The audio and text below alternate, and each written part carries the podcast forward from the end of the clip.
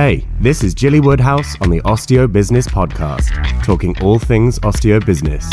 Here's Gilly Woodhouse, an author, speaker, award winning business coach, and passionate advocate of osteopathy. This is a short, sharp message for you this time. Uh, recently, I posted on my um, social media uh, um, an image which seemed to really resonate with quite a lot of people. I got quite a few comments on this post, and I thought I'd share it with you today.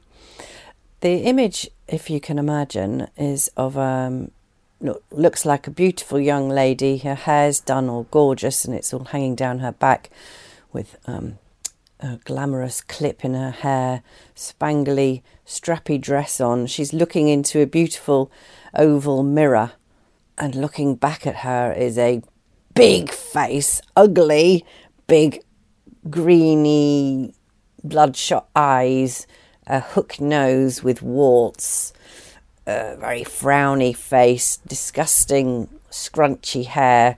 Looks like vermicelli or something. it's horrible. And a toothless sneer on her face and a big pokey chin. She really does look vile. And she's looking back at this beautiful woman who's looking in and this was to depict a, a short piece about the comparison monster. Because it's something that um, well it can step into all our lives frankly. Now and again we see things um, on social or we see what someone else is doing and it triggers us. So um, as we said here, the comparison monster is not usually very nice and lives in most of us. And it's just recognizing that it lurks there um, and that sometimes it's not very helpful. so it loves to remind you that you aren't as smart, creative, talented, beautiful, or handsome, serene, mature, youthful, wealthy, flexible, thin, tall, strong, or whatever as, as someone else has that you don't have, or how you used to be that you don't feel you are now. It can uh, drive that knife in and twist it a bit and make us feel less than. It's very adept at making you feel bad when you see someone else doing something awesome. Think about that for a moment. But you end up feeling bad because someone else is doing something awesome. Why is that? Is it is it us beating ourselves up that we're we should work harder, we should do more, we've been lazy, we haven't implemented fast enough. But just because someone else is doing something amazing doesn't mean that you should do it too, or that they are even happy doing what they're doing. Sometimes there's a facade there, and behind that is much unhappiness and the outward appearance of success and having it all isn't true. There's been numerous books written on that where people have sort of outed themselves as having lived a lie. They had the car, the house, the successful business, the 2.5 kids, and yet they were dead inside and miserable.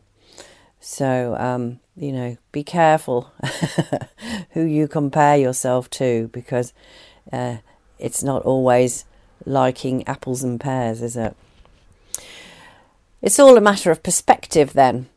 Like every monster, if we confront it and ask it why, it can quite often offer us insightful information.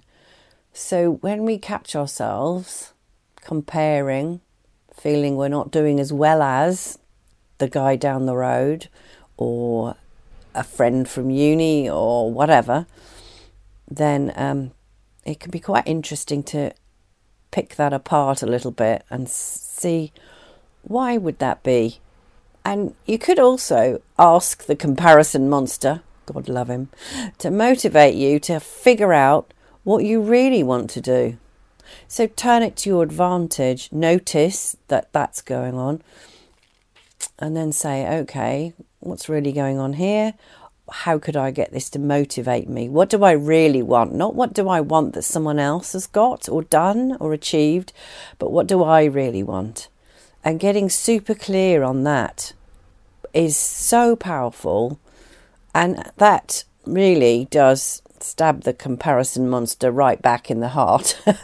Get rid of him. Because when you are super clear on what you want, what you want your life to look like, consist of, um, how you want to spend your time, how much time you want to spend on work, how much time you want to spend on yourself, how much time on your family, etc., etc., then um, it's much easier to go after those goals because you're super clear on what you want.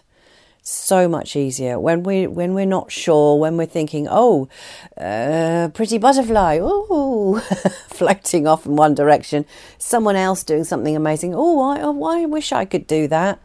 Um, we spend our lives just drifting about. So, um, use that comparison monster to full effect, and um, really dig down deep and think, what do I really want? What do I want things to look like? I've had this with clients many a time actually, thinking about this, where they've been working in a situation they didn't really want. Perhaps they had a clinic at home um, and they were going long distance to work in another clinic and that became in the end just too onerous and they were unhappy and miserable on those days you know perhaps they got home really late i felt they were working really hard obviously for less money than if they were working for themselves that's um, understood and you know i can think of a few cases where we've turned that round built up that home practice and then they've been able to get rid of that onerous job which you know, wasn't fulfilling, wasn't making them happy. And once they're fully in control of their own life and their own um, future and dreams, then uh, everything changes. So, um, definitely worth reflecting on all of that. So, look for what's important to you and try not to live up to some external reference point that can really give you grief. Look inside and consult yourself as to what you really love to achieve in your life, um, what your true goals are, not what someone else is showing you that maybe wouldn't fulfill you even if you did achieve them. Take care. Thanks for listening to the Osteobizness Podcast. Remember to like, follow, and subscribe on all Gilly's channels, which can be found in the show notes. Gilly's back soon with more tips, ideas, and strategies to build your thriving practice.